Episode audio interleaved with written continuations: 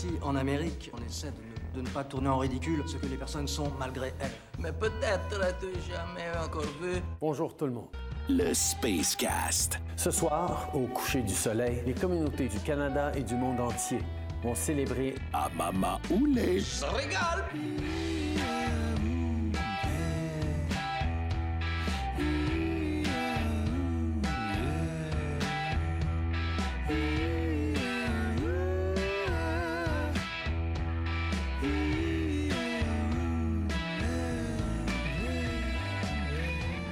Vous êtes à l'écoute du Spacecast sur les ondes de Radio X à Québec. Je m'appelle Jean-Francis Blais. De l'autre côté de la table, il y a Camille Bergeron. Tourlou. Tourlou! Ben oui, Tourlou. D'ailleurs, on devrait euh, recevoir au courant des prochaines semaines euh, tout en guidou lui-même en studio. À son retour d'Égypte. Et il est. Ou de Grèce? De Grèce. Il est revenu de Grèce. Ah, d'accord, d'accord. Ouais, ouais. Et euh, il aimerait bien passer en studio en tout en guidou. Ah oui. Et même si c'est d'aucun intérêt pour les auditeurs, puisque vous voyez pas ce qui se passe, moi, recevoir un homme, un homme habillé en euh, pharaon, c'est toujours un oui. Ben là, c'est parce que, Mané, c'est pour notre plaisir visuel aussi. On peut se gâter un peu. Ben voilà, exact, exactement. Euh, au courant des prochaines minutes, je pense qu'on va avoir une conversation qui va être bien intéressante. On connaît tous quelqu'un qui a eu dans sa vie ou qui est dans sa vie. Puis, puis je- j'ai l'impression que c'est un peu la, la- la tangente. C'est quelqu'un qui a des enjeux de- d'addiction. Ouais. Ça va pas, ça va malheureusement pas être un chapitre de sa vie. Puis j'espère me tromper là, mais ça va souvent être le combat d'une vie. À partir du moment où il s'est pris en main, ça va être un, un challenge jusqu'à ses derniers moments. Je salue mon beau-père pour ça. Et c'est un combat au quotidien. Il m'a dit tout le temps, il dit, il y a des journées, c'est plus difficile, mais ça fait plus de 35 ans qu'il a arrêté de boire. Mm. Puis, je- et, effectivement, c'est pas la première fois que tu m'en parles, puis chapeau pour ça. 35 ans. Penses-tu 35 ans à résister contre ton, contre ton, contre ton démon? Ouais. C'est ça pareil, là, contre ton démon, qui, il y a des journées où est-ce que, comme, comme toi puis moi, euh, ben, peut-être pas comme toi puis moi, parce que nous, on est des bébites pas pires, là, mais il dort des downs, lui, avec. Ben oui. Tu sais, des downs, puis quand t'as le goût d'assoupir ton down, ben, t'as le démon qui crie plus fort. Fait que chapeau de résister. Puis pour résister, ben, il y a toutes sortes d'avenues. Puis, euh, tu sais, moi, c'est un des, messages que j'essaie de, passer, parce que c'est pas un domaine que je m'y connais énormément, mais euh, puisque c'est des, thématiques qu'on a déjà abordées dans le show, euh, puis que j'ai déjà discuté même, avec des auditeurs dans le Lascall quand on ouvrait les lignes, sais, c'est pas parce que, mettons, tu as échoué ta première, deuxième ou même troisième, quatrième thérapie que la cinquième sera pas la bonne. Lâche pas. C'est ça, ça prend la volonté d'y aller. Si tu tombes, ce n'est, c'est ça, ce n'est qu'une chute, là. C'est pas la finalité de ton processus. là. Exact. Mais je, je reconnais, par exemple, en- tu sais, de l'autre côté de la médaille, que quand ça fait quatre fois que, euh, que- que- que- pas que tu te pètes la gueule là, parce que c'est sévère, là, mais que, que tu échoues ou que tu, que tu disons-le de même, là, pour être plus euh, délicat, ben ça doit être dur la cinquième fois de, de trust the process. Là. Ouais. Ça doit être un petit peu plus difficile. Et dans les avenues qui sont proposées pour combattre les dépendances, pour vivre une meilleure vie puis prendre le contrôle de ses démons, justement, il y a la méthode Minnesota. J'ai appris euh, l'existence de cette méthode-là euh, en écoutant des podcasts récemment. Je pense que c'était dans Deux Princes que j'ai écouté ça. Puis euh, j'ai trouvé ça vraiment, vraiment euh, intéressant. Puis pour aller chercher un petit peu plus de détails sur cette méthode-là, puis pourquoi, parce que ça semble être la méthode qui marche le mieux, mais qui est, euh, qui est exigeante, mais qui a le plus de, de- de résultats. Cool. Je- mais je me dis, pourquoi est-ce qu'on ne l'applique pas au Québec? Et moi, je dis caisse. Ben voilà. Fait que pour répondre à ces questions-là, on va aller rejoindre au bout du fil euh, Pierre-Eugène Rioux, euh, qui est euh, psychosociologue spécialisé en gestion du euh, rétablissement des dépendances. Monsieur euh, Rioux, bonsoir. Hey, bonsoir les amis, merci de me recevoir. Ah, Ça me fait plaisir. Merci d'accepter l'invitation. Ben oui. Vous êtes. euh, ça fait combien d'années que vous évoluez justement dans l'entourage de la méthode Minnesota? Euh, ben, moi, ma formation, euh, j'ai été la chercher justement au Minnesota, à Zeldin Center du Minnesota en 97. OK. Et elle a été créée, si je ne me trompe pas, dans les années 50. Ça fait longtemps que ça a été créé. Les années 50, puis ça coïncide un petit peu avec euh, l'évolution d'Alcoolique Anonyme. Puis un peu plus tard, après l'évolution d'Alcoolique Anonyme, il y a des professionnels qui se sont mis ensemble et qui ont voulu vraiment donner euh, une structure euh, à la fois professionnelle et scientifique à la démarche de rétablissement. Et puis ça a été la naissance du modèle Minnesota à une époque où l'alcoolique, toxicomane, les, les seules avenues qu'on avait, c'était la prison, l'hôpital psychiatrique ou la rue. Ouais. Hmm. Et, euh, et c'était beaucoup, encore jusqu'à aujourd'hui d'ailleurs, l'étiquette de défectuosité morale euh, qui, euh, qui, qui étiquetait les, les, les personnes aux prises avec ce problème-là. Euh, donc, on les étiquetait de, de mauvaises personnes, pas de volonté, euh, mauvaise valeur, tu sais, euh, Mhm. déficience morale. Tu sais. Mauvaise Ouais. influence à la limite. Ouais, jusqu'à temps qu'on arrive à une autre conclusion. Mais avant d'aller plus loin, j'ai le goût de mettre la table euh, sur une base, je pense, qui va nous aider à nous reconnaître là-dedans, à nous retrouver là-dedans. là. c'est que en gestion du rétablissement des dépendances, il y a euh, deux écoles de pensée fondamentales qui sont un débat un petit peu en arrière-plan, sous-jacent là, à tous les programmes qui existent actuellement. Euh, la première école de pensée dit qu'est-ce qui est arrivé dans la vie, mon pauvre petit gars, ma pauvre petite fille, pour que tu te mettes à boire demain. OK. Donc, on considère la toxicomanie, l'alcoolisme comme étant le symptôme de quelque chose d'autre. Est-ce que le- la toxicomanie, puis euh, en fait, d'être dépendant, est-ce que c'est héréditaire? J'ai justement, je me suis retenu de vous l'envoyer. J'ai une belle entrevue de M. El Mastikawi, qui est un chercheur de l'Université puis l'Université euh, euh, McGill, qui parle avec Anne-Marie Dussault à Radio-Canada. J'ai des capsules, là. Je pourrais vous l'envoyer rapidement si jamais ça vous intéresse. Euh, il parle justement de la, de la découverte du gène de la toxicomanie qui a été faite au Québec, mais elle avait été découverte avant ça, mais au Québec, on l'a découvert là, il, y a, il y a quelques années. Et euh, définitivement, il y a une dimension euh, génétique qui n'est pas reconnue, par contre, par toutes les écoles de pensée. Fait que je vais juste terminer avec la, la petite mise en, en- Oui. en place que Oui. je voulais vous faire. Donc, une première école de pensée qui dit euh, Qu'est-ce qui t'est arrivé dans la vie, mon pauvre petit gars, pour que tu te mettes à boire de même? Et ce qu'on considère euh, à ce moment-là, c'est que la toxicomanie devient le symptôme de quelque chose d'autre. Et là, tout le programme de rétablissement va constituer à euh, faire une recherche de c'est quoi le problème. J'ai été abusé sexuellement, j'ai été abandonné, j'ai perdu ma femme. Tu sais, tout un peu les scénarios qu'on voit beaucoup au cinéma, là, la personne qui a un déboire, d'un coup, boum, ça tu sais. OK. OK. Et, c'est quelque chose qui se logerait dans l'inconscient? Ça peut être ça. Il y en a qui vont parler d'ajustement créatif. Bon, il y a toutes sortes de, de- il y a toutes sortes d'applications qui vont euh, venir avec ça. Et euh, cette approche-là ben, va donner lieu à des programmes qui aujourd'hui prennent beaucoup de place dans le secteur public, euh, surtout les services gouvernementaux, où on parle de plus en plus de réduction des méfaits et de consommation contrôlée. Réduction des méfaits, ça veut dire que on va pas nécessairement t'amener vers l'abstinence ou arrêter de consommer, mais on va plutôt t'aider à gérer les conséquences de ta consommation. Et ça, ça vient du monde des drogues par injection qui finalement a été importé dans tous les programmes d'intervention en toxicomanie. Mais c'est pas un aveu, euh, ça, c'est pas un peu comme un. Puis peut-être ma compréhension est pas bonne, si c'est le cas, corrigez-moi, mais c'est pas une espèce d'aveu d'échec déguisé, c'est-à-dire, regarde, on, on- on comprend que tu vaincras pas ton alcoolisme, fait qu'on va essayer de faire de toi un alcoolique fonctionnel? Ça peut être une interprétation euh, acceptable. Il y a probablement d'autres explications avec ça. Moi, je peux vous dire que comme intervenant, j'ai vu les dommages que ça pouvait faire, puis la clientèle que j'ai eue depuis des années qui arrive de ces approches-là, ils arrivent tout en se tapant sur la tête, la tête sur les murs en disant que ça marche pas. Puis tu sais, ce qui arrive, c'est que la grande obsession d'un toxicomane, c'est qu'un jour, il va être capable de consommer normalement. Ouais. on, met, on y met ça un peu dans la tête. Puis, dans la vie d'un toxicomane ou d'un alcoolique, quand je dis alcoolique, toxicomane, pour moi, c'est tout la même affaire. On parle d'addiction, dans le fond, là, peu importe la dépendance. là. Dans la vie d'un dépendant ou d'une personne qui a une addiction, il va y avoir un personnage qu'on va appeler le, le enabler. C'est un terme anglophone. J'ai pas vraiment la traduction euh, française. On va dire peut-être un facilitateur. On va dire c'est le, le c'est le, la mère, le père, le frère, l'ami qui va ramasser des pots cassés pour la personne aux prises avec une dépendance parce qu'il fait donc bien pitié et qu'il arrive donc bien pas à s'en sortir. Et ce faisant, ben, il l'entretient dans sa dépendance. Et c'est un peu ce que ces programmes-là se trouvent à faire indirectement. Ils deviennent des enablers de la personne euh, qui va évidemment patauger dans sa toxicomanie encore beaucoup plus longtemps à cause de ça. Alors ça, grosso modo, je fais ça rapidement, c'est la première école de pensée. La deuxième école de pensée dit ben, c'est carrément une maladie. Maladie chronique, progressive et fatale. Et à partir de là, il y a beaucoup de comparaisons qu'on peut faire avec le diabète. Le diabète, c'est une maladie chronique, c'est progressif et c'est fatal si c'est pas traité. Et comme la toxicomanie, le diabétique doit changer son style de vie s'il va être capable de se rétablir. dans le cas du toxicomane, puis là, on va arriver au modèle Minnesota, dans le cas, dans le cas du toxicomane, la personne qui arrête de consommer va avoir réglé 15% de son problème.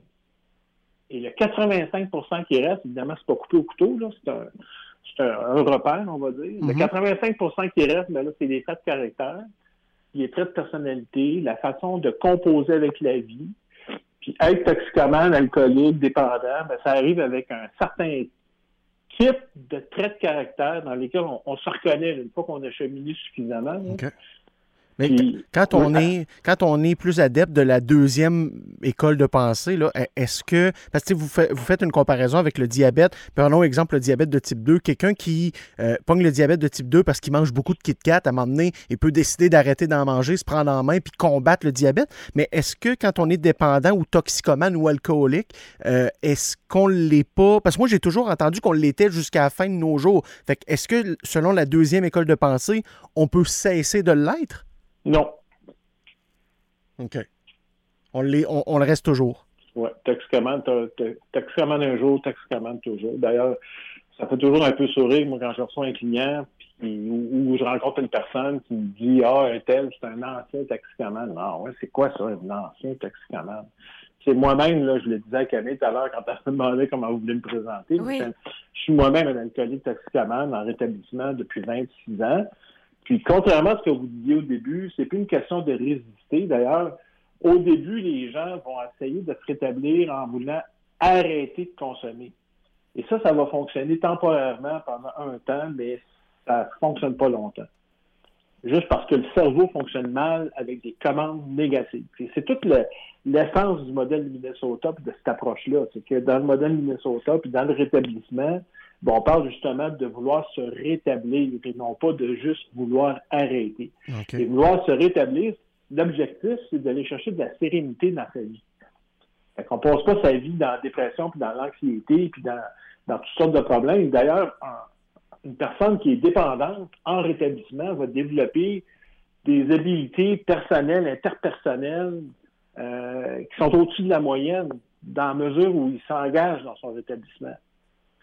En quel sens? Que, euh, à cause des rencontres, est-ce que des rencontres de groupe? Parce qu'on a toute l'image un peu de bonjour, je m'appelle Jean-Francis, bonjour Jean-Francis. les meetings AA. Oui, euh, c'est ça. C'est-tu comme ça qu'il va développer ces, aptitudes-là ou euh, comment ça s'exprime? Quelle forme ça prend? Ben, les réunions, c'est une composante fondamentale parce que d'une part, là, vous avez compris que je dis dans la deuxième école de pensée que c'est une maladie. Alors, cette mhm. maladie-là, un des effets qu'elle va avoir, c'est qu'elle va nous amener à nous isoler. Pourquoi? Parce qu'une personne qui est aux prises avec une addiction va préférer développer une relation avec un objet ou un événement ou une substance plutôt qu'avec des êtres humains. Parce qu'en faisant ça, cette personne-là se donne l'illusion d'avoir un contrôle sur sa vie, d'avoir un contrôle sur la vie. Parce que les difficultés qu'on a face à la vie, c'est qu'on vit des hauts puis des bas. On vit des bons moments, puis on vit des moments difficiles. Et pour une personne qui a une tendance à être dépendante, euh, cette réalité-là est difficile parce que ça la place devant l'incertitude. Et cette incertitude-là devient une, source d'angoisse. Donc, avec l'alcool, avec la drogue, avec le sexe, avec le travail, avec la nourriture, avec toutes sortes d'événements ou d'objets desquels je deviens dépendant, je me donne l'illusion d'avoir un contrôle, mais en faisant ça, je m'isole et je deviens de plus en plus incapable de développer des véritables relations avec les autres. Alors, les fameuses réunions qu'on appelle les meetings, euh, AANA, tout ça, il y a 200 fraternités différentes dans le monde qui proposent des, ce genre de réunions-là.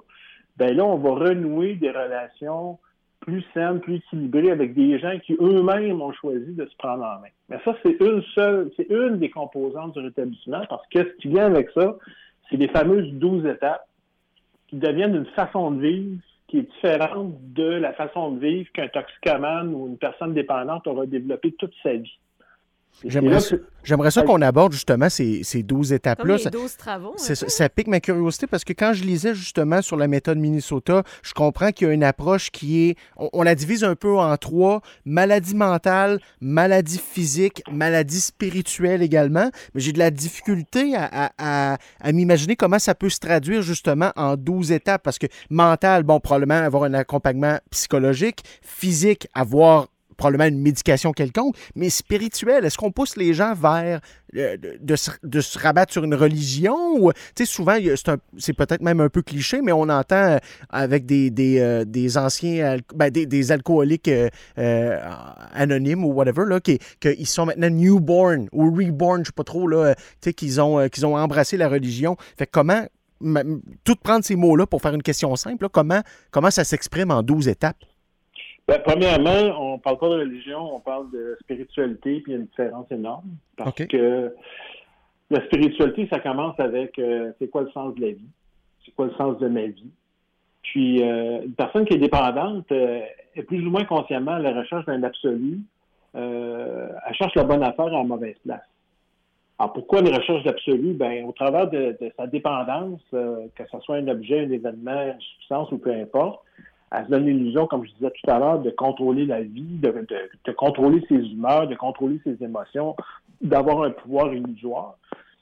Puis la spiritualité, ben, c'est d'être capable de revenir à la- au fondement de ce que c'est que d'être humain. Qu'est-ce qu'on cherche en premier, le sens ou la stabilité de la vie? ben, la stabilité, ça va venir comme, je dirais, une conséquence ou un, une dividende de, euh, du sens qu'on a euh, trouvé à sa vie, que, qui va venir indirectement par les douze étapes. Alors, dans les douze étapes, on parle de Dieu, puis évidemment, quelqu'un qui arrive au début, euh, aux 12 étapes, euh, qu'il soit athée ou non, quand tu entends parler de Dieu, il y en a plusieurs que les orteils leur changent de pied. Euh, puis là, les vieilles cassettes catholiques embarquent, et puis il y a, il y a un certain travail à faire pour euh, faire un, un nettoyage, puis tu sais, leur expliquer que tu sais, on, on dit souvent dans le mouvement, là, la religion, c'est pour ceux qui ont peur d'aller en enfer, puis la spiritualité, c'est pour ceux qui veulent en sortir. OK. Ah. Et qui, euh, tu sais, quand on, on- quand on embarque dans la méthode Minnesota puis qu'on choisit de faire les 12 étapes, l'aspect spiritualité, c'est qui, euh, tu sais, tantôt je faisais allusion à des médecins, à des psychologues, euh, qui, se charge de cet aspect-là? Quelles sont les ressources que les gens vont consulter pour l'aspect spiritualité? Ben, si on est dans une... euh, ben, premièrement, c'est le modèle Minnesota, il va d'abord... euh, c'est un modèle et, et non pas une méthode. là. Euh, le modèle Minnesota, euh, il va il va d'abord se vivre à l'intérieur d'une thérapie, dans une maison de thérapie. Alors, au Québec, quand je vous parlais des deux écoles de pensée, si vous allez vers les centres publics euh, de traitement des dépendances, ben, vous serez probablement pas dans le modèle Minnesota. Puis il y aura certainement pas ou très peu euh, de, de mention de quelque forme de spiritualité que ce soit. Si vous êtes dans le modèle Minnesota, je vous donne des exemples, comme euh, à Québec, là, il peut y avoir euh, la Villa Ignatia, la maison de Job. euh, ici en Beauce, là, moi, je, je collabore avec la Croisée des Chemins, euh, la maison Jean Lapointe. La maison Jean Lapointe est, de, de ce que j'en sais, la première euh, maison, le premier centre au Québec qui a introduit le modèle Minnesota. Ils ont d'ailleurs fait venir directement des gens de Hazelden Center pour pouvoir mettre en place un, ébauche, une adaptation du modèle Minnesota, parce qu'on n'a pas le véritable modèle Minnesota. Alors, qu'est-ce qui se charge de ça? Ben, c'est l'intervenant. C'est l'intervenant en toxicomanie, en dépendance, qui, euh, généralement, moins un peu aujourd'hui, c'est moins un absolu qu'avant, mais généralement, c'est une personne comme moi qui, a, qui, a le- qui vit le problème, qui vit la problématique, euh, qui vit une dépendance, qui s'est rétabli, qui s'est formé, qui est allé chercher euh, la, formation nécessaire, mais combiné avec l'expérience du problème. Et c'est l'intervenant de un. De deux, c'est le groupe. Le groupe devient... Parce que quand on parle de spiritualité dans les 12 étapes, on parle d'une force supérieure.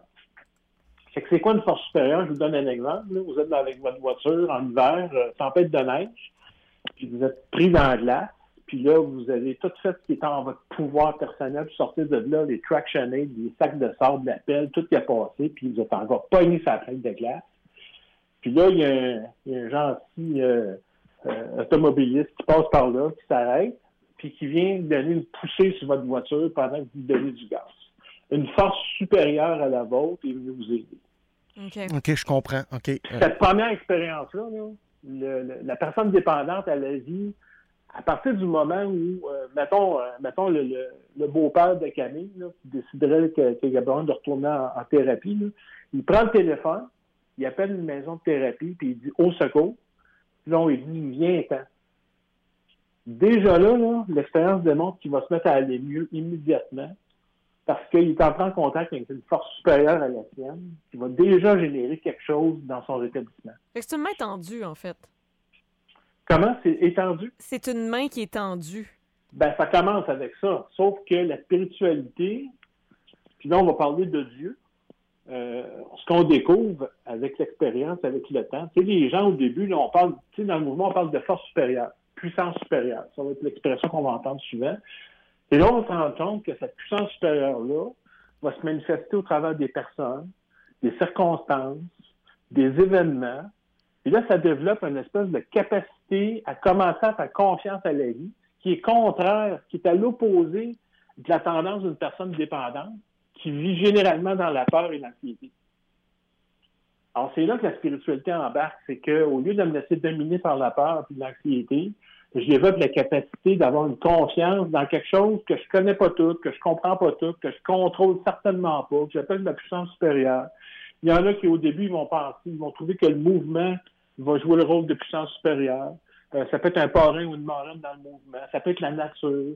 Et tranquillement, pas vite, ça évolue, ça évolue avec le temps vers une notion de Dieu. Puis dans le mouvement, dans les étapes, on dit Dieu tel que tu le conçois. Alors, je suis convaincu que vous deux, là, Jean-Francis et Camille, vous avez déjà une conception personnelle de quelque chose de plus grand que vous autres, euh, à quoi vous faites appel des fois dans la vie, sans trop savoir c'est quoi exactement. Il y en a qui c'est un, parent décédé. Euh, tu sais, ça peut être toutes sortes de choses, mais c'est quelque chose qui contribue à notre, à notre évolution, à notre sérénité. Je comprends. De, l'aspect euh, l'aspect médical ou plutôt physique, est-ce que quelqu'un qui, est en rétablissement et, selon la méthode, euh, selon le, modèle, pardon, le modèle Minnesota, est-ce qu'il y a une médication qui est prescrite? C'est là qu'on va commencer à faire la distinction entre le véritable modèle Minnesota tel que je l'ai vécu euh, au Minnesota, qui sont comme 25 ans en avance sur nous autres, versus ce qui se passe au Québec, c'est à se coucher à terre à pleurer. Euh, si vous arrivez à Hazelden Center, premièrement, en 97, là, Hazelden Center, une thérapie d'un mois, ça coûtait 25 000 canadiens. Eh? OK. Pourquoi? Parce que c'est le modèle Minnesota. Qu'est-ce qu'il y a de particulier? Pourquoi 25 000 canadiens? Mais parce que vous avez l'ensemble de toutes les professions qui, se, qui, travaillent de concert pour accompagner la personne dans son rétablissement parce que la toxicomanie, la dépendance, l'addiction, c'est une maladie multifactorielle, donc ça prend ça prend une équipe euh, multisectorielle. Donc, on parle de psychologues, psychiatres, médecins, infirmières, aumôniers, intervenants. Euh, c'est une grosse, une grosse équipe qui va faire un plan de traitement pour une personne, puis ça va être personnalisé. Alors, à Hazelden, tu arrives là. Là, la première semaine, tu as une batterie de tests et tu es envoyé dans une unité qui s'appelle euh, Ignatia, là, Ignatia, on disait. Et ça, c'est un nursing, carrément. Et là, on va, on va euh, superviser médicalement ta désintoxication. Un sevrage. Ton sevrage. Et quand on juge médicalement que tu es prêt à rejoindre l'unité de, thérapie, parce qu'il y en a six dans les soldats, que tu as assez les yeux en face des trous pour être capable de t'engager dans ta thérapie, là, on va te transférer dans l'unité de soins. Au Québec, c'est pas ça qui se passe. Au Québec, il y a un, certain pourcentage de maisons de thérapie qui offrent des services médicaux, comme la Vision Ignatia c'en est une. Euh, la Maison Jean Lapointe c'en est une. Ça, ça veut dire qu'il y a un médecin sur place qui est visiteur ou qui est sur place. Il y a un infirmier qui est expérimenté puis qui, qui a ce qu'il faut aussi pour gérer le sevrage. Donc, on va mettre euh, la médication nécessaire, le temps nécessaire. Euh, des fois, ça peut être une semaine, ça peut être du jour, tout dépendant des, des cas. Et après ça, la personne, ben là, on va pouvoir l'acheminer vers sa, thérapie. Mais au Québec, c'est pas ça qui se passe. Dans la plupart des maisons de thérapie, on dit, ben là, il faut que tu t'organises avec ton sevrage avant de rentrer. Fait que la personne, quand elle appelle, elle est en crise, elle est au bout de la corde, elle hésite entre se pendre, se garocher dans, le métro ou aller en thérapie. Puis là, on lui dit, il faut que tu gères ton sevrage. Ben oui. Fait que là, ça, ça veut dire que tu appelles euh, à l'hôpital, à l'urgence, au CLSC, s'il te reste encore de la force et de la motivation. Ben parce que tu as plus le goût d'aller te, te geler à la face que d'aller chercher ton, ton aide euh, pour te, te sevrer, puis on sait ce que c'est faire affaire avec les services médicaux au Québec. là. C'est comme si l'urgence du CHUL te disait Hey, fais arrêter ton segment, puis après ça, viens-t'en. Ah oui. Exactement, exactement. Puis ça, c'est une des choses que j'aimais beaucoup, moi, à la Villa Ignacia. Le docteur Ruard, là, qui, qui, malheureusement a eu une fin un petit peu, euh, un peu tragique, mais bref, on n'ira pas là-dedans. Là, mais Mhm. docteur Ruard, lui, sa politique, c'était euh, t'appelles, tu t'en viens. Lui, il sortait les intervenants de leur bureau, puis mettait un lit à la place pour s'assurer que la personne pouvait rentrer aussitôt qu'elle appelait. Wow. Parce qu'il sa- il savait l'urgence de quand quelqu'un appelle, c'est là qu'il a besoin d'aide. C'est pas dans deux semaines. Est-ce que, règle générale, dans le modèle Minnesota, il y a une durée de temps? Je parle pas de, de rétablissement, mais quand un individu est de passage, c'est-à-dire qu'il il se déplace, il se lève, il s'en va dans le centre, il va rester dans, dans, dans, dans les lieux pendant une période de combien de temps, règle générale? Ça va varier, ça va être de 21 à 27 jours, mais il y a aussi euh, des programmes externes qui peuvent être offerts. Puis là, il y a une variété de clientèle. Il y a des gens qui vont venir en thérapie pour la première fois, qui n'ont rien compris de ce qui leur arrive, avec quoi ils sont aux prises, qui commencent à reconnaître qu'ils ont peut-être un problème. Alors, eux autres, évidemment, il y a une démarche importante à faire. Ça va prendre possiblement le 27 jours. Mais il y en a d'autres qui ont déjà fait quelques thérapies. Ils ont eu une rechute. Puis des fois, ils ont juste besoin d'avoir un 10 jours de, rétablissement avec euh, supervision médicale pour le sevrage. Mais ils savent déjà tout ce qu'ils ont à faire. Ils ont juste comme besoin d'un petit coup de pouce pour reprendre la route du rétablissement. tu sais. Mhm. Est-ce que le modèle Minnesota, j'aurais peut-être dû vous le demander avant, mais ça, ça vient, la, la question vient de m'apparaître à l'esprit là. là. Le- parce que tantôt, on, on- on a convenu que euh, addiction à la dope, addiction à l'alcool, on mettait ça dans, dans le, même, euh, dans le même bateau, mais est-ce que les, les addictions, disons, euh, les addictions de notre époque, c'est-à-dire à malbouffe, à, à- est-ce que ça rentre là-dedans? L'addiction, c'est une addiction. Moi, j'adhère à la définition de l'addiction euh, de ASAM, American Society of Addiction Medicine, la Société américaine de la médecine de l'addiction, qui ont publié en 2011 euh, une définition de l'addiction. Ça, dans le fond, là, c'est un, rassemblement, euh, on peut dire international, de spécialistes de la santé qui se sont spécialisés en toxicomanie, en gestion du rétablissement des dépendances. Puis j'ouvre une petite parenthèse vite faite, là. C'est une minorité de professionnels qui ont ces connaissances-là. Parce que, règle générale, médecins, psychiatres, psychologues, travailleurs sociaux n'ont pas les connaissances suffisantes pour intervenir en toxicomanie, puis c'est épouvantablement malheureux. Mhm, ben oui. Parce que c'est pas dans leur curriculum. Moi, j'ai eu des, des, des clients psychiatres, des clients médecins ou psychologues, euh, puis leur connaissant, là, dans leur curriculum, ils vont avoir peut-être euh, 45, 75, 100 heures de, de, de formation sur la toxicomanie. Moi, ce que j'ai été chercher aux États-Unis, c'était 2000 heures. On n'est pas dans la même Ouais. game. Mhm. Alors, ESAM, qui est un regroupement de ces professionnels-là qui, eux autres, se sont spécialisés, eux autres ont été chercher la formation, ce qu'ils disent dans leur définition de l'addiction, si je résume ça dans une idée fondamentale, recherche pathologique de récompense ou de soulagement. Ouais. Et là, tout à l'heure, tu sais, on, parlait de, la dimension euh, scientifique par rapport à, la maladie, l'hérédité, tout ça. La toxicomanie, ce qu'elle fait, c'est qu'elle prend en otage le centre du plaisir dans le cerveau d'une personne. Et c'est pour ça que ça devient une recherche pathologique de récompense ou de soulagement. Ça veut dire que moi, si ça va mal, si ça va bien, je vais avoir une tendance maladive à vouloir me récompenser ou me soulager. Puis pourquoi maladive? C'est que ça va m'amener à passer tous mes autres besoins. Alors, c'est ça qui fait qu'à un moment donné, on se rend compte qu'une personne aux prises avec une dépendance va euh, abandonner son couple, sa famille, sa job, sa santé. Tout va y passer tant qu'elle ne se prend pas en main. Recherche maladive de récompense ou de soulagement. Et c'est ça aussi- qui permet d'expliquer que peu importe la dépendance, et on voit une personne tu sais, qui va arriver avec un problème de cocaïne, il va dire Ah, moi, problème, mon c'est la cocaïne, ça n'a plus de bon sens, faut que j'arrête ça, ok, parfait. On regarde ça. Et là, après ça, elle dit Ouais, ben moi, l'alcool, euh, j'ai jamais eu de problème avec ça. Fait que je peux continuer à boire, puis un petit joint de temps en temps, mais ça n'a jamais fait de problème. Sauf qu'il ne se rend pas compte qu'il nourrit exactement la même bébite. Mhm, Ben, c'est ça OK. ma, ma- ma question, parce que je veux pas, le cerveau doit avoir besoin de cette espèce de système de soulagement puis de récompense-là. Comment on peut substituer sans que ça devienne une autre dépendance, parce qu'on on envoie des phénomènes de transfert, on arrête une affaire, on se met à fond dans une autre chose. Le classique du gars qui devient un accro du gym ou tu sais, C'est ben oui. ça, se lancer, Mhm. je sais pas, dans le sport, se lancer dans d'autres choses, dans les jeux vidéo, peu importe. Tu sais, on, on peut développer une addiction aux choses. On est addict, on est addict. Là. Comment on fait pour ramener ça à un équilibre puis à une, à une dose normale de soulagement? Ben, c'est pour ça.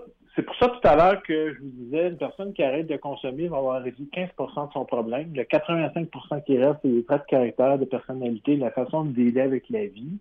Et cette tendance-là, là, cette recherche maladive-là, va se poursuivre pendant un certain temps. Pourquoi? Parce que quand on arrête de consommer, on vit un deuil épouvantable. Il y a Ouais. des études qui ont été faites, là.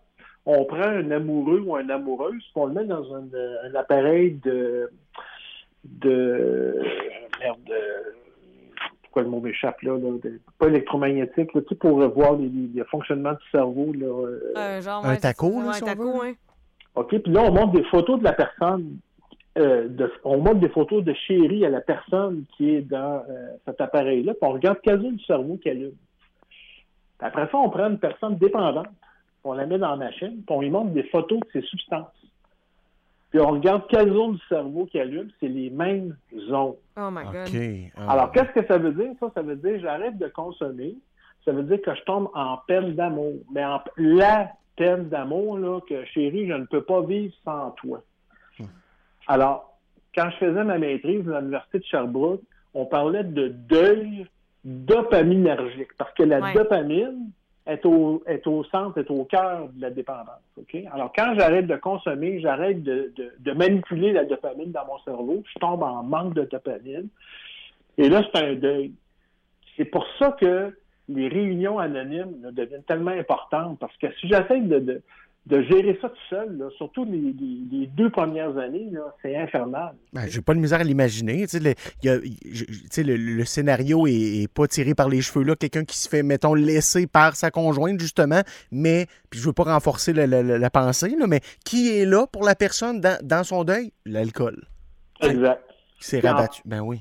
Et, sans- et- et en considérant en plus la destruction qui s'est faite dans la vie de cette personne-là. Tu sais, souvent, il y a en, plus, en parallèle de ça sa véritable relation de couple qui est rendue euh, défaite. Les sacs verts sont sur le bord de la porte. Ouais. Euh, L'emploi est rendu chevrotant. Les finances, on n'en parle même pas.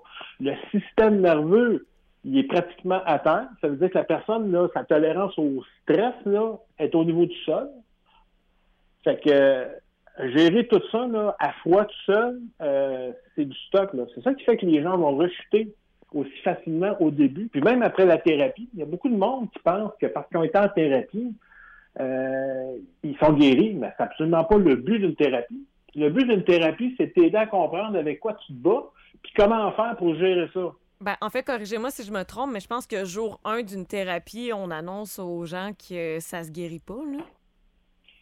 Si on est dans le modèle Minnesota, si vous êtes dans l'autre école de pensée, il va y avoir une tout au- un tout autre discours. OK. Ça va On- être quoi? Ça va être quoi le discours? Ben, on va, on va essayer de, de, thérape- de thérapeuter euh, jusque dans tes vies antérieures. OK. Puis on va essayer de comprendre que c'est qui t'est arrivé dans la vie, puis on va creuser dans des affaires que c'est pas le temps de creuser, tu sais. C'est comme un peu le- pelleter le problème dans le cours de quelqu'un d'autre. Ah, c'est de la faute de telle affaire, c'est pas de ma faute. Ben je non comprends que la maladie, c'est pas de la faute de personne, mais faut quand même faire un travail sur soi, là, je comprends. Ben oui, oui, mais non seulement ça, mais une personne, une personne qui est aux prises avec une addiction, quand elle est rendue au niveau d'avoir besoin d'une thérapie, ça veut dire que sa consommation a fait pas mal de dommages.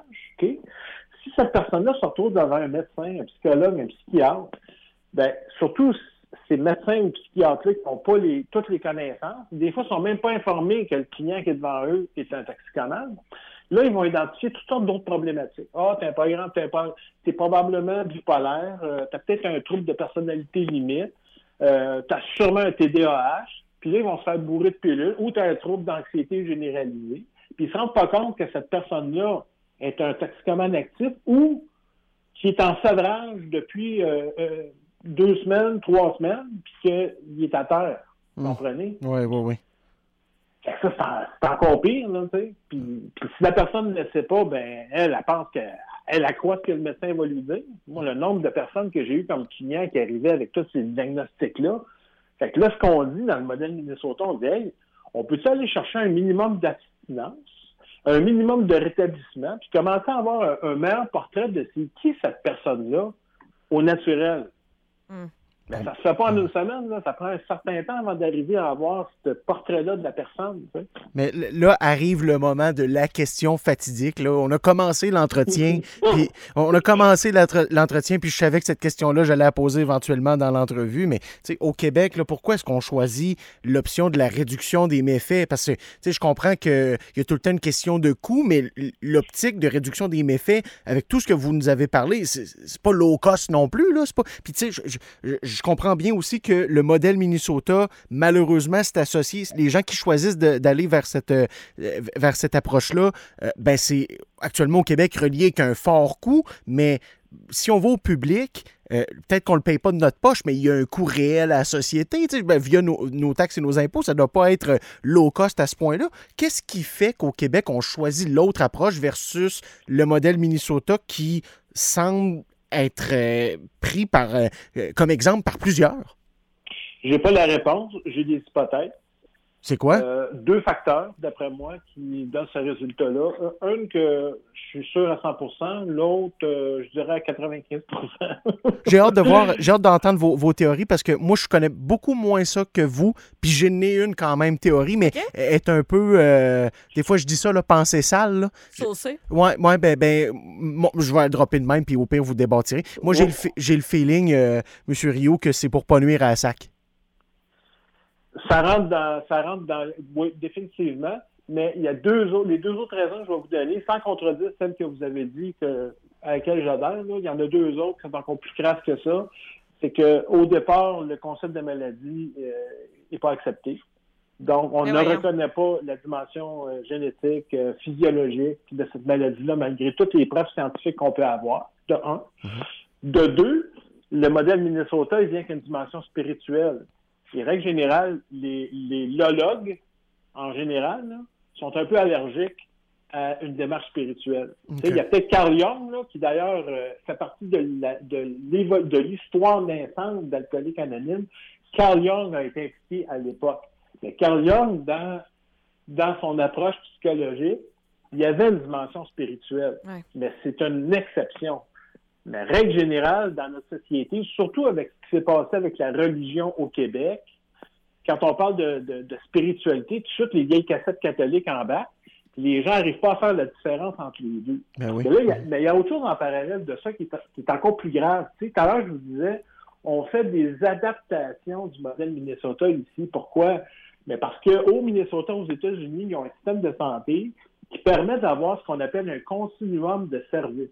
C'est quoi un continuum de services? Ben, c'est l'ensemble des services dont une personne va avoir besoin dans son cheminement de rétablissement, où les corridors sont déjà interconnectés. Comme là-bas à Hazelden, là, il y a une équipe qui appelait ça des Clinical Case Managers. Il était 16. Parce que les gens qui venaient là, ils venaient de partout dans le monde, mais principalement de tous les États des États-Unis.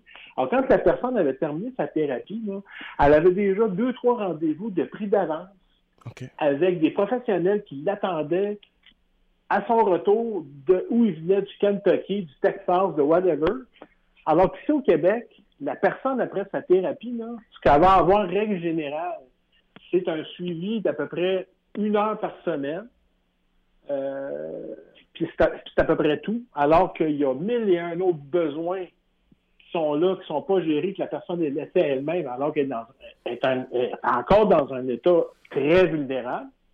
Alors, on parle de finances, on parle de légal, on parle de, des fois d'habitation. Moi, j'ai eu des clients là, qui étaient carrément dans la rue en sortant de thérapie. là. Comment voulez-vous qu'ils ne rechutent pas? Non, non, c'est clair. Ben oui. Et pourquoi c'est comme ça? Mais parce que les maisons de thérapie actuellement sont subventionnées à un niveau qui ne leur permet pas de développer des services supplémentaires pour mettre en place un continuum de services, de un.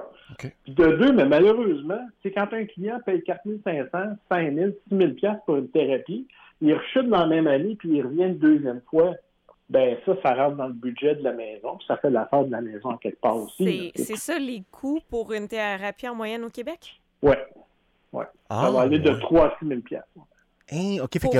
pour un- une moyenne de 30 jours, c'est un peu Ouais, là-dessus qu'on s'est ouais. entendu entre 21 et 27 jours tantôt. Ouais, ouais. Au public, ça? Euh, Non, non, non. Au communautaire. Au public, c'est gratuit. Mais on ok. peut se ramasser en réduction des méthodes en consommation contrôlée. Ouais, c'est ça. Et OK. euh, il y a un service externe. OK. OK. Fait que les coûts, comme. hey, fait- que les. Ce C'est quand même. une thérapie fermée. Ouais, ouais, ouais. Hey, Ouais.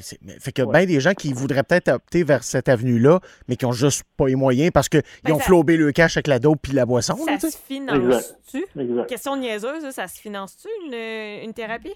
Ben, il y en a qui vont trouver toutes sortes de moyens, puis il y a des clientèles, tu sais, comme la maison du job, eux autres, ils vont travailler beaucoup avec une clientèle qui va être euh, sous bien social, là, sur euh, l'aide de dernier recours, comme on dit. OK. Et là, ils ont des ententes euh, à faire. Puis la maison de job, ils ont quelque chose de- qui est vraiment intéressant, là, c'est qu'ils ont aussi un, un projet de maison de transition. Fait qu'il y a des Ah! personnes qui peuvent rester là sur une base plus prolongée pour se reprendre en main, puis qui ont encore un environnement euh, sécuritaire pour eux autres. Ça, c'est vraiment génial. Là où je suis, moi, là, avec euh, la croisée des, euh, des chemins à Saint-Georges, là, on veut repartir le, le centre, puis là, on va commencer avec des services externes. Alors, des services externes, ça va s'adresser à une clientèle qui est un petit peu moins lourde, mais qui a quand même besoin d'aide, mais qui est pas euh, qui est pas prête là, à s'arrêter pendant un mois et à payer euh, un pareil montant. là. Mais On peut quand même les accompagner puis les aider à, se reprendre en main jusqu'à temps qu'on revienne vers euh, l'interne aussi.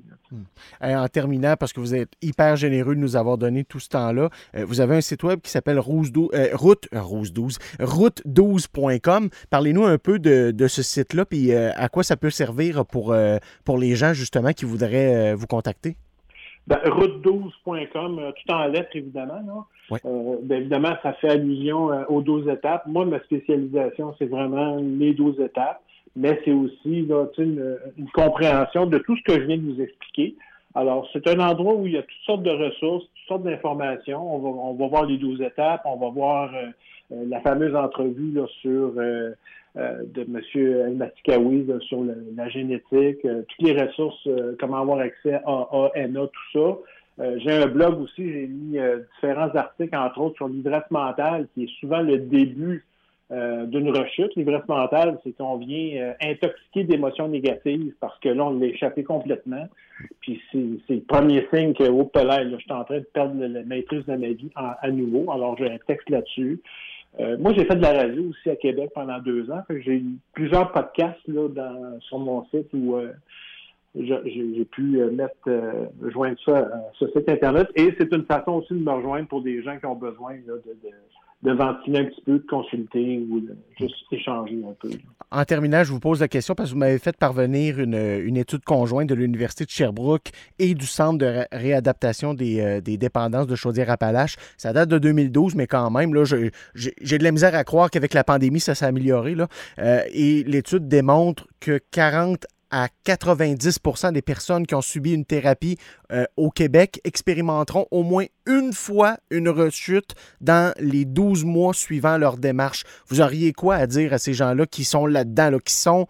pa- Parce que d'après moi, là, on réalise pas un mois après, fuck, j'ai rechuté. D'après moi, pendant la rechute, on le sent, là, on est au courant qu'on est en train de glisser. Vous auriez quoi à dire à ces gens-là? Les gens restent longtemps dans la croyance qu'ils devraient avoir la volonté suffisante et nécessaire pour être capables de se rétablir par eux-mêmes. Puis quand ils échouent, ils vivent un échec euh, fondamental, puis ils tombent dans la honte. Mm. Euh, qui- puis il y a comme de l'orgueil là-dedans aussi, parce que c'est l'ego là, qui, est, qui est derrière tout ça. Là. Ben, tant qu'ils sont là-dedans, ben, ils ils se reprennent pas en main pour aller chercher l'aide dont ils ont besoin. Puis les études démontrent que c'est rare qu'un toxicomane, euh, une personne dépendante, va s'en sortir tout seul. Alors, ce que j'ai à leur dire, c'est que aussitôt que tu vois que tu es en train de te repiquer du nez, euh, retourne vers tes ressources, puis va chercher l'aide que tu as besoin, que ce soit une maison de thérapie, que ce soit un meeting. Euh, Il y a plein de ressources autour de nous. Il faut juste aller chercher l'aide nécessaire. Je reviens à l'image de tout à l'heure, tu es pogné dans le banc de neige, tu n'arrives pas à t'en sortir tout seul. Il faut que quelqu'un vienne t'aider. Ben, cette aide-là, il faut apprendre à la demander. Monsieur Rio, un gros merci euh, pour euh, l'entrevue ce soir. Très, très, très apprécié. Ben, c'est moi qui vous remercie, puis euh, je vous souhaite une belle fin de soirée. À vous également. OK. Bye Au bye. revoir. Bye-bye. Bye bye. C'était euh, Pierre-Eugène Rio, qui est euh, psy, euh. Psychosociologue. Psycho, pardon, Oui. psychosociologue spécialisé en gestion du rétablissement euh, des, euh, des dépendances. Vraiment une entrevue que j'avais hâte de, de- de faire, là, qui, est- qui peut avoir l'air complexe, mais on connaît tous quelqu'un qui est dans cette dynamique-là. ou qui va l'être parce qu'elle ne sait pas encore qu'elle va l'être. Ouais. Fait que Ça non. fait tellement réfléchir, parce que c'est ça, il y a comme une portion que on a, on a la difficulté à comprendre parce que c'est c'est complexe, puis c'est quelque chose qui est comme pas programmé là, dans notre tête. Le bout que je suis. Tu sais, j'aime beaucoup euh, des banques, des, des préjugés dans le show. Là, c'est, puis, puis aussi, j'y vais upfront en mettant souvent mes propres préjugés. Ouais. Puis un bout que je suis bien content dans l'entrevue, là, c'est de débattir que si tu vas en thérapie ou si tu optes pour, mettons, le modèle Minnesota, tu vas devenir un genre de Jesus Freak reborn, là, euh, born again, tu sais. euh, alors que M. Ryu nous l'a très, très bien expliqué que c'est beaucoup plus. euh, trouver un sens à notre vie, puis c'est ça que. Parce que dans la culture pop, là, c'est, on- on- c'est vraiment associé à ça, là. Ah, maintenant, le petit Jésus est à mes côtés, fait que je bois plus. Alors que c'est pas ça pantoute, là. Non, puis euh, c'est pour ça que j'ai posé la question. C'est quand il parle de quête de sens, ça me ramène encore au, au livre que j'ai lu, là, mais c'est ça le- l'enjeu principal de tous les problèmes, dépression, consommation et tout. Là, c'est T'as-tu, t'as- t'es-tu en quête de sens dans ta vie ou de stabilité? Puis, de, de ce que je comprends là, c'est vraiment d'avoir une quête de sens, littéralement. Mhm. Avant tout, la stabilité vient après. Fait que c'est, vraiment des, c'est des enjeux de base pour bien des bobos dans la vie. Là. Ah, et puis, le, le- encore une fois, tu sais, c'est un, un bout qui m'a marqué, le, le deuil. Tu, tu, perds ton. Tu as l'impression que tu perds ton meilleur allié, alors que c'est pas le cas, là. Tu sais, ça t'entretient probablement dans toute la merde que tu es en train de Ben, vivre, là. c'est- ben, c'est- Mais- Tu mets fin à une relation toxique. Euh, Puis en euh, ouais. amour, il y en a que c'est Ben oui, ben oui. Mais, c'est la mais- même affaire. Mais tu sais, c'est c'est parce que le, le weed ou l'alcool, peu importe, là, il se lève pas puis il s'en va pas. Lui, il va, en autant que tu trouves la façon de t'en avoir, là, avec le cash ou whatever, il va, entre guillemets, tout le temps être là. Fait Ouais. que je comprends le deuil, euh, le, le deuil prononcé que ces gens-là peuvent, peuvent vivre. Non, vraiment, là, ça a été euh, une très, très belle entrevue. Si vous euh, pensez que ça peut être bénéfique pour quelqu'un autour de vous euh, ou pour vous-même, ben, ça va être disponible au www.radiox.com ou sur euh, vos apps de, de podcast favorites. C'est la plus belle image parce que le deuil, effectivement, t'en guéris pas, t'apprends à vivre avec. Ouais, ouais, voilà. OK, hey, petite pause et on change d'univers complètement de l'autre côté de la pause. Vous êtes à l'écoute du Spacecast et ce jusqu'à 22h.